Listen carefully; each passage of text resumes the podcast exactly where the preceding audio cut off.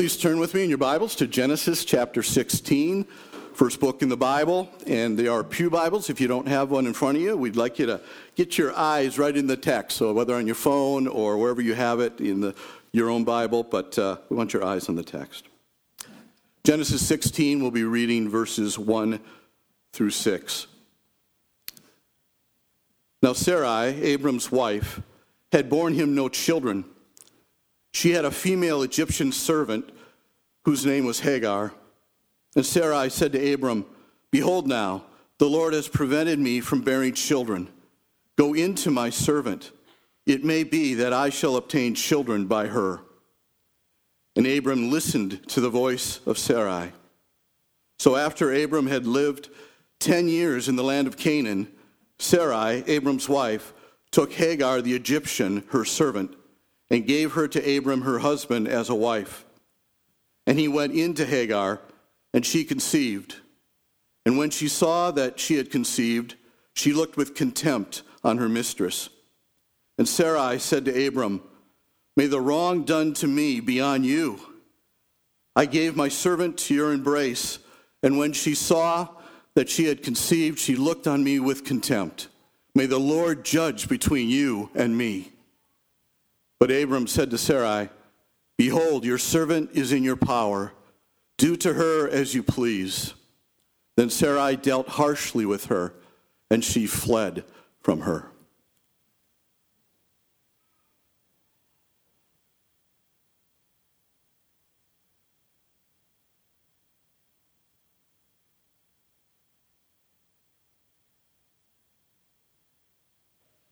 Unmute myself here. I want to begin our time this morning with a question. I want you to remember what your life was like 25 years ago, if you can. What you were doing, where you were living, how old you were. I was nine years old in the fourth grade, uh, approximately two feet shorter than I am now. Some of you in here can't even remember what life was like 25 years ago because you weren't born yet, which gets to the point that it's a long time. 25 years is a long time, and it's the exact time that Abram and Sarai waited between the moment that God promised them a child and the moment that they held Isaac in their arms. And what makes the wait and the promise all the more remarkable, as you know if you've been following along in Genesis with us, is that God gave this promise when Abram was 75 years old and Sarai 65 years old. So they were no spring chickens. And the question that I want us to consider this morning is how do you keep trusting God in seasons of long and painful waiting? How do you keep believing God's promises when all around you, all you can see is your present pain? Our own situations probably are really different from Abram and Sarai's. As far as I know, there are no 90 year olds still waiting for a child in here. But there are people in here who feel confused by where they are in life and by what God is doing. There are some in here who, who wonder why God has allowed you to wait in a painful season for so long. And there are some people who know the feeling, maybe right now, know what it feels like to have present pain feel like it overshadows the promises of God, makes the, it feels more real than what God has said. And I'm asking, how do we wait for God well there? In those kinds of moments, however big, grand scale, or seemingly small. And the main thing that I want us to walk away with this morning, which will be played out in our passage, is that waiting well for God is a matter of finishing your sentences with faith Waiting well for God is a matter of finishing your sentences with faith. God invites us to look around at our life, to feel deeply all that feels, all the pain, all that is sorrowful, all that is confusing, and then to express that both to him and to others. To express the doubt, confusion, sorrow. But then faith does something in that moment. It takes where we are in the pain and turns us to be able to say, and yet I will trust you still. And yet I will hope in you, and yet I will wait for you no matter what tomorrow may bring. We're going to see this from our story, but it's actually going to come in a pretty roundabout way because Abram and Sarai do not walk in faith, if you were listening at all. It's a pretty wild story. And it's a surprising one because if you've been tracking along with their life, the last several weeks, Abram's faith has been growing and growing. And then this passage, chapter 16, really as a whole, is kind of like walking up a staircase. You know this feeling? And you step for another one and you lunge forward because it's actually not there. The staircase is over. It's kind of what chapter 16 is like. It's a lunge. We don't expect this story, given what we've seen of Abram and Sarai's life. And yet God includes it out of mercy. As a warning, in part, to show us what happens, what it looks like when we don't finish sentences with faith when we allow present confusion, present pain to lead us away from the Lord rather than toward Him. But I think, along with a warning, by the end of our time, we're going to come away with some hope and help for our own struggles to believe. So, with that, let's look at the story. We're going to move through this short story, just six verses. We're going to take it in four scenes, brief scenes. We're going to look at the setting, the suggestion, the fall and the fallout. Setting, suggestion, fall, fallout. So, setting, look with me, if you will, at verse 1. Now, Sarai, Abram's wife, had borne him no children. She had a female Egyptian servant whose name was Hagar. And Sarai said to Abram, Behold, now the Lord has prevented me from bearing children. Pause there for a moment. So, as, as we've discussed, Abram and Sarai, they've received this promise that they're going to bear children that are going to turn into a great nation, bless all the nations in the world. And verse 3 is going to tell us, if you look ahead there, that they're actually 10 years into the wait that God has led them into. So God made the promise 10 years prior. Abram is now 85, Sarai 75, and they still have no child. By the end of the passage, Sarai is going to say some stuff, going to do some stuff that's pretty sad, pretty sinful. But before we get there, just linger for a moment. I want you to imagine what she may have felt like 10 years into this wait. Can you imagine the disappointment, the potential disillusionment of waiting month after month for one year, two years, three years, 10 years? Only to find yourself still without a child, still with an empty womb. Can you imagine how ashamed she may have felt? Infertility was a badge of dishonor in that culture, and here she is as uh, old enough to be a grandmother, and she has no kids of her own. Can you imagine how even silly, perhaps, she may have felt, trying to tell other people that she was still expecting a child? Some of you in here, some of us, don't need to imagine that much. Because even though the situations are different, you're in the middle of your own painful wait. And you know what it feels like. Maybe not for 10 years, but for a long time. To feel your hopes rise and your hopes fall, to feel your heart fill and to feel your heart break. You have your own version of Sarai's sentence in verse 2. She says, Behold now, the Lord has prevented me from having children. Behold now, the Lord has not yet given me a family. Behold now, the Lord has not yet saved this loved one. Behold now, the Lord has not yet answered this prayer. And yet, behind this mysterious and dark season of waiting, is so clearly the plan and purpose of God. This 25 year wait was the doing of the Lord, was it not? he was not hindered. If he's going to overcome barrenness and give an older woman a child, he can do it any time. It's not getting easier. He could have promised when Sarai was 65 and then given the son the next month. He could have waited one year. He could have waited 10 years and given the child now. Instead, he promised Abram and Sarai, and then he led them into this 25 year wilderness of waiting. It wasn't an accident. And in a way, that observation is strangely comforting because one of the hardest parts of our longest and most painful seasons is, is the sense that God is no longer near, that his love is no longer present and heavy upon us, that his plans for our welfare have fallen and failed. And yet, those who read this story, read the life of Abram and Sarai, there's no doubt that God loves them. No doubt that he's for them. No doubt that he's with them at every stage of this 25 year wait. And so, if God loved them and yet still led them through this wilderness of waiting, then it shows it's a sign, a tip. He has good purposes, kind purposes in the hardest seasons, even if, like Abram and Sarai in this passage, we cannot see them yet, or maybe just barely see them. Sometimes we get glimpses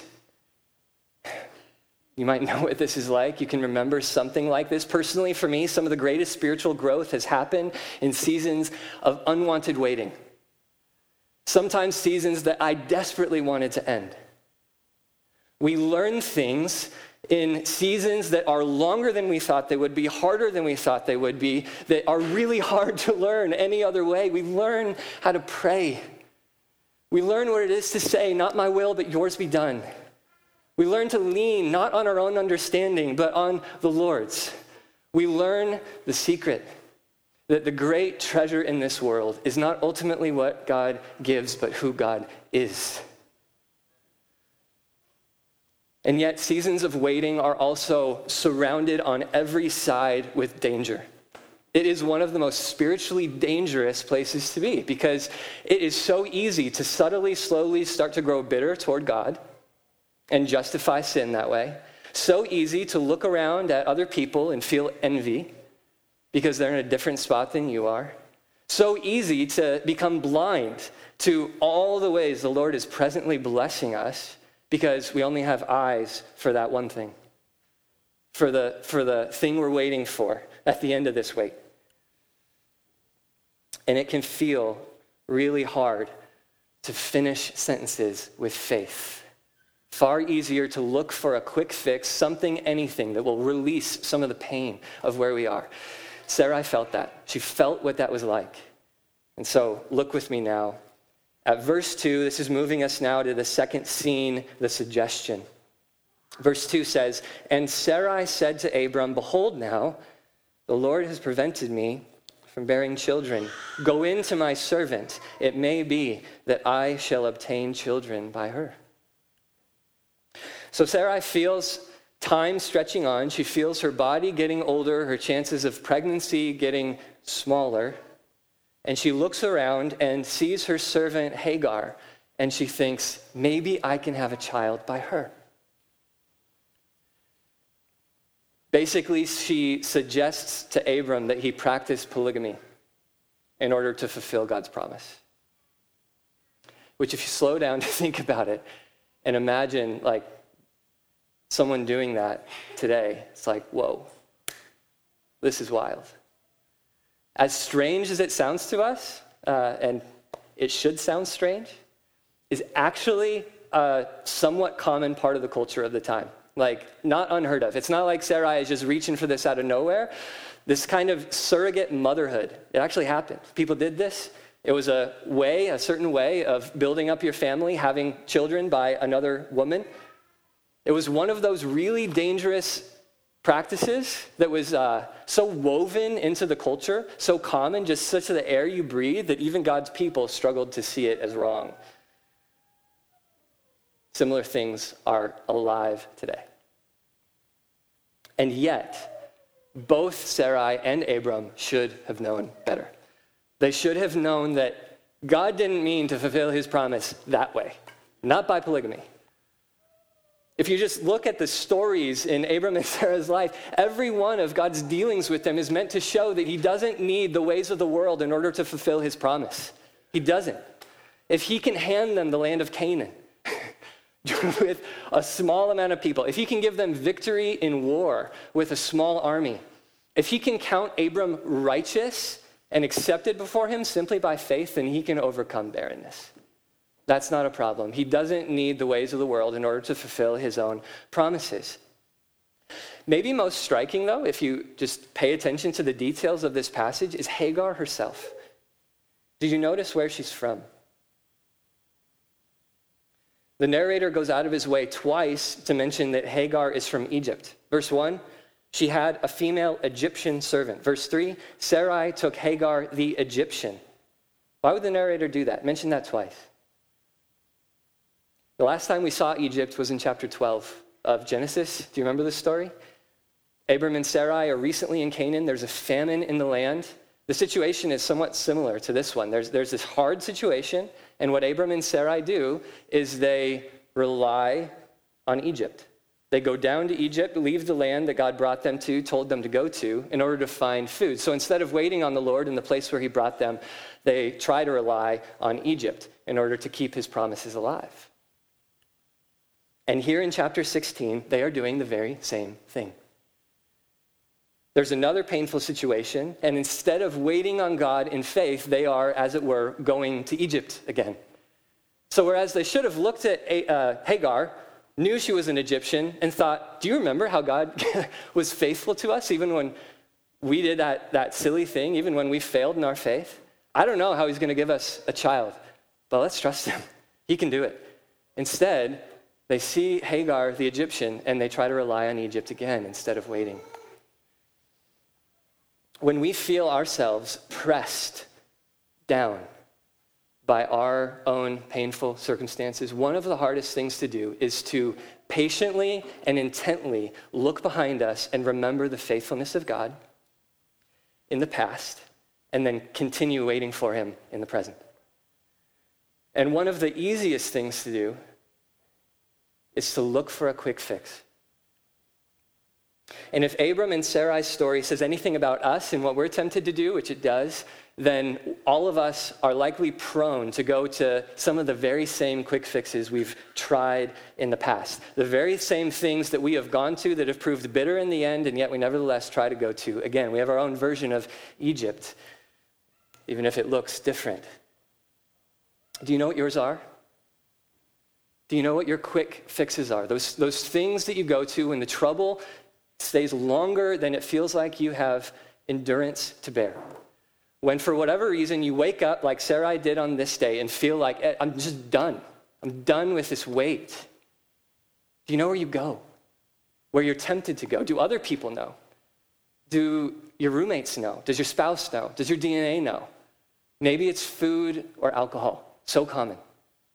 Maybe it's the more internal stuff of fantasies or daydreams of the life you wish you had. Maybe it's endless phone scrolling and obsessive entertainment. Maybe it's one that I go to often, so respectable, so godless. Prayerless productivity and self reliance. Just get stuff done, feel good by checking things off. We need to know where we go, where we're tempted to go. Because quick fixes are really quick in more ways than one. They quickly release pressure, and then they quickly fail. They quickly leave us in a worse place than we were before. And that's what we're going to see in the rest of the story. So let's move on now from suggestion to fall. Scene three. Look with me at the end of verse two. And Abram listened to the voice of Sarai. So, after Abram had lived 10 years in the land of Canaan, Sarai, Abram's wife, took Hagar the Egyptian, her servant, and gave her to Abram, her husband, as a wife. And he went into Hagar, and she conceived. One of the remarkable parts of the book of Genesis is how the author so skillfully echoes previous parts of the story in order to get his point across. And in this story in particular, it's unmistakable the ways he's echoing Genesis 3. and the fall of Adam and Eve. The words Abram listened to the voice of Sarai are an almost exact match of what God says to Adam in Genesis 3:17. The ver, um, verse 3 when it says that Sarai took Hagar the Egyptian and gave her to Abram, her husband, is just like Genesis 3 6, where it says that Eve took the fruit and gave some to her husband who was with her. And then beyond the wording, you can just see the parallels. Just like Eve, Sarai is taking control, seizing control of the situation instead of waiting on the Lord. And Abram, meanwhile, just like Adam, is passively watching his family fall apart. It's just a reenactment, it's a repeat of Genesis 3 of the fall in the garden, which is remarkable because Abram and Sarai had no idea. It's, it's not like they were thinking, oh, we're back in this is just like Genesis 3. We got to watch out. They didn't know, they didn't see it. It was so subtle. It looked so seemingly permissible, so culturally acceptable. And yet there were warning signs. And they are the same warning signs that were there in Genesis 3. They are the same warning signs that often precede our own falls. There are many. One of them is simply that Abram and Sarai seem to have become so fixed on the one thing that they did not have. They were so focused on the one great lack in their life, the one great missing piece, that for a moment at least they became blind to the faithfulness of God behind them, blind to the promises of God ahead of them, and blind to the presence of God with them. Do you know what that feels like? Just wake up. There it is. Lie down in bed. There it is. That one thing is just finding yourself thinking about it more and more. It becomes harder to simply linger in the Lord's presence and praise Him for who He is and what He's done. Life just becomes narrowed in on this forbidden tree, on this son who's not there, on this thing that you wish were different. There's an even more concerning warning sign, which is that Sarai and Abram, they seem to have moved through this decision so fast that they didn't even stop to pray. You see that? The action in this story is just so swift, just like the garden. Sarai has a suggestion, she speaks it, Abram listens, they sin. Boom, boom, boom, boom. Nowhere do we read, and Abram and Sarai called upon the Lord. And Sarai and Abram prayed and consulted with God and went slowly on something so big, too. It's as if in this story, God barely exists in Abram and Sarai's frame of reference. He's almost no part of this story. And as I was thinking about this passage, I am sobered to think of how many scenes in my own life could be told in the same way the same kind of fashion. Here's one from this past week. Scott felt stressed by his responsibilities. He bore down and focused on things. He ignored other people and didn't engage. And by the end of the day, he felt more stressed and he did not pray. Prayerless speed, you know what that feels like? Just prayerless speed is a really big warning sign that a fall is coming. Often, see if this resonates with you, my refusal to pray in moments when I need to is a sign that I kind of want to do something that on some level I know is wrong, and I don't want to slow down long enough because I know I'll realize it's wrong. But how often would a cycle of sin stop if we stopped to pray for a few minutes? Prayer is like a speed bump that slows us down on the road of sin, helping us realize where we're going. Prayer is like a friend that meets us on the path of danger and takes us by the hand and reasons with us and gently brings us back to where we ought to be. The pastor Martyn Lloyd-Jones once said that the quickest way to quench the spirit is to not obey an impulse to pray. So when you find yourself moving so quickly and there's a little voice, even faint, in the back of your head that's saying, Pray, pray, ask for prayer, it's a friend, not an enemy. It's a friend welcoming you back to life. Because prayerless speed is a sign that a fall is coming. And when there is a fall, there's going to be a fall out, which is the last scene here. Scene four, the fallout. Look with me at verse four.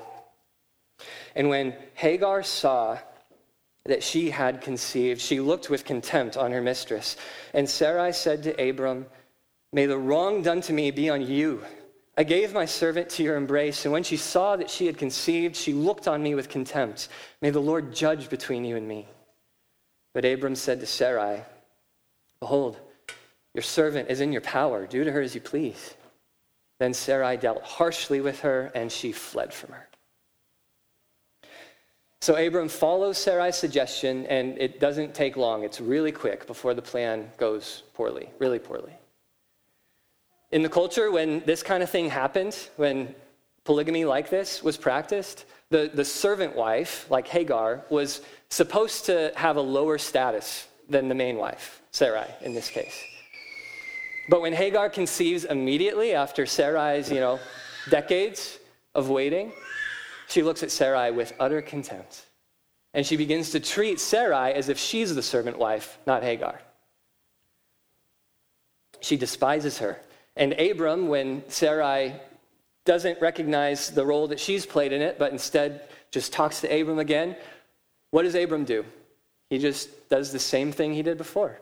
Continues passively, basically gives Sarai free rein to treat Hagar terribly, which she does. And the scene ends really sadly with Hagar running away. We're not going to spend a lot of time here, but what I want us to notice is one thing in particular.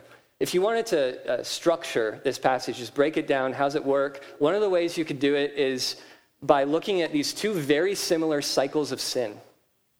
So, verses 1 to 4, you have a painful situation, Sarai's suggestion, Abram's passivity, and Hagar's contempt.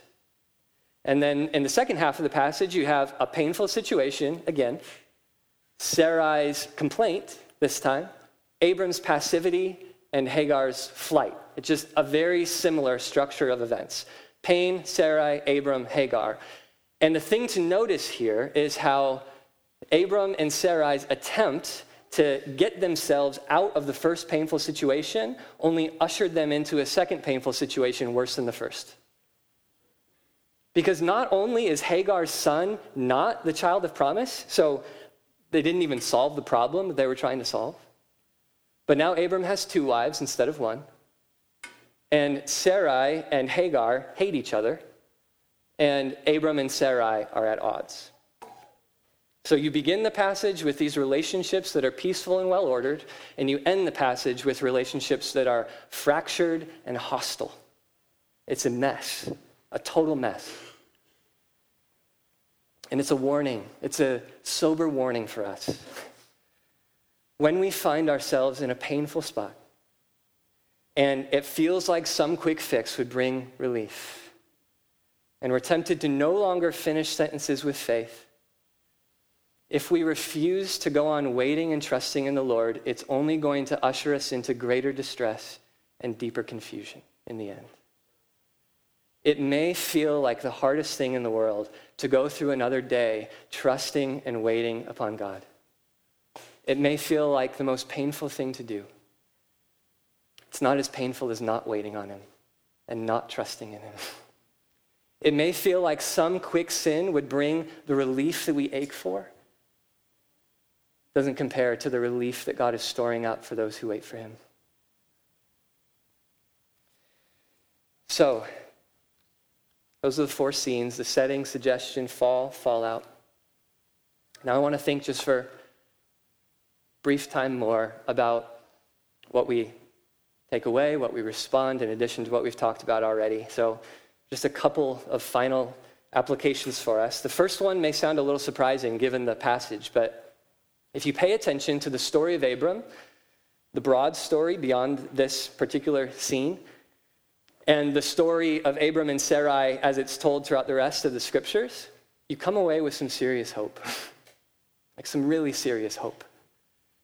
If you look in the New Testament, you'll find the names of Abram and Sarai mentioned quite a few times, actually. Uh, Abram is over 70 times, his name is mentioned. And this story with Hagar is mentioned just one time and kind of in passing, it's not the main point. So every other time Abram and Sarai's names are mentioned, it's positive. And in fact, they are even held up explicitly as models of faith. Hebrews 11 says, Sarai considered God faithful, who promised. Romans 4 said Abram didn't weaken in faith as he considered the promise of God, but he gave glory to God, which is a little strange given Genesis 16. What do we take away from it? What are we supposed to learn from it? we learn first that God is patient, really patient. God is more patient than we often think. He knows that our progress in the Christian life is not a smooth, straight line, that we don't always trust Him as time goes on from one day to the next more than we did before. Sometimes we can talk about growth in Christ that way. We trust God every day a little bit more than the day before. It's not what always happens.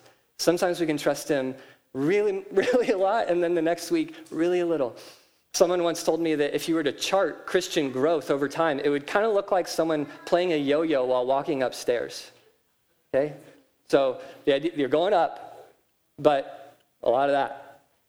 There's some really disappointing dips within this general upward progression.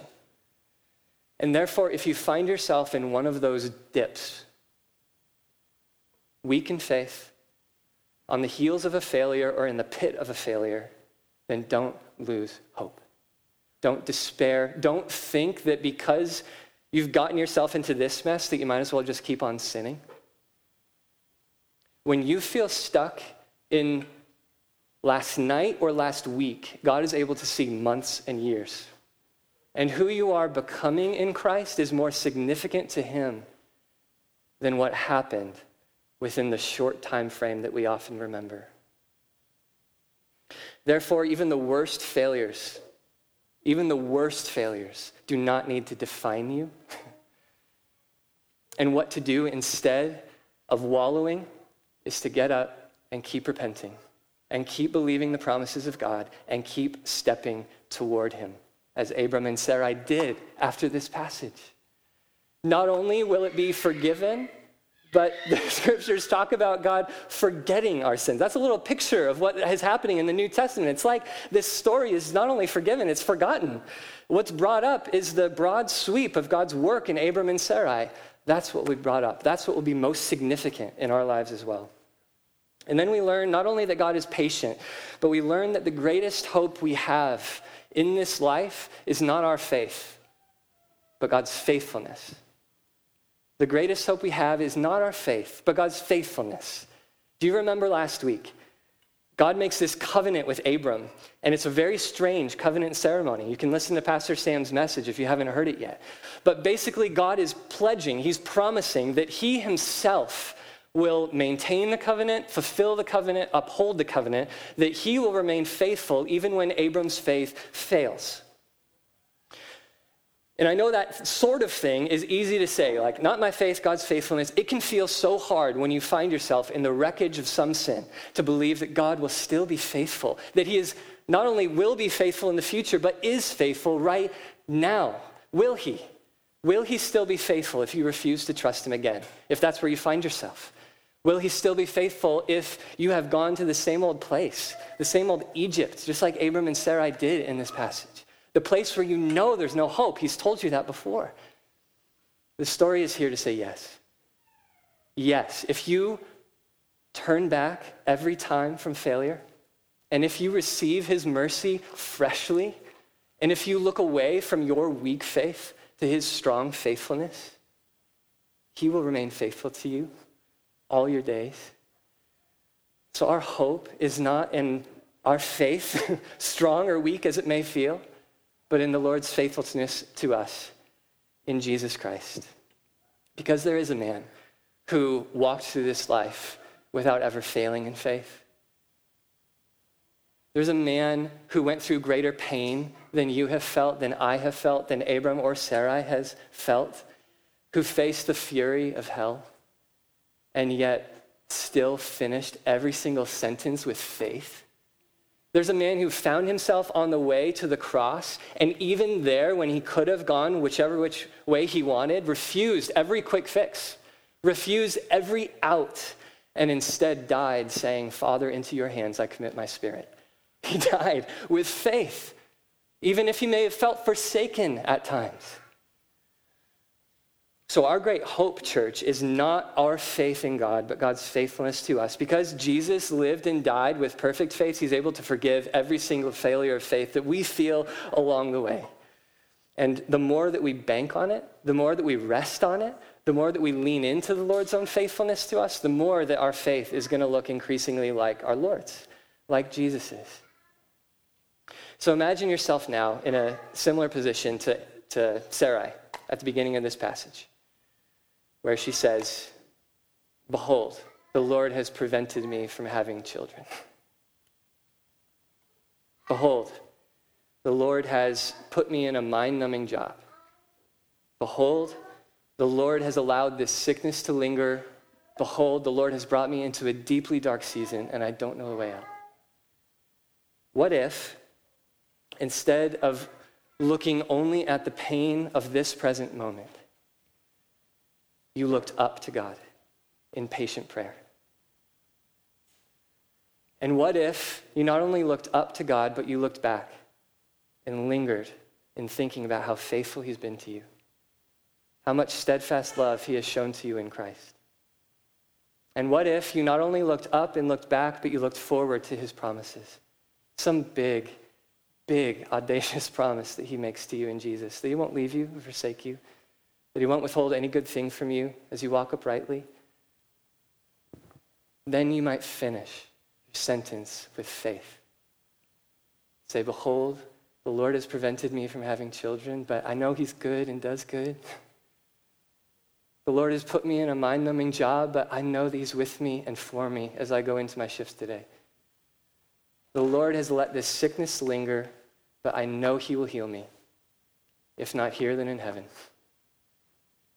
The Lord has brought me into a dark season, and I don't know the way out, but I know that those who wait for Him won't be put to shame, and so I will still wait for Him. Let's pray.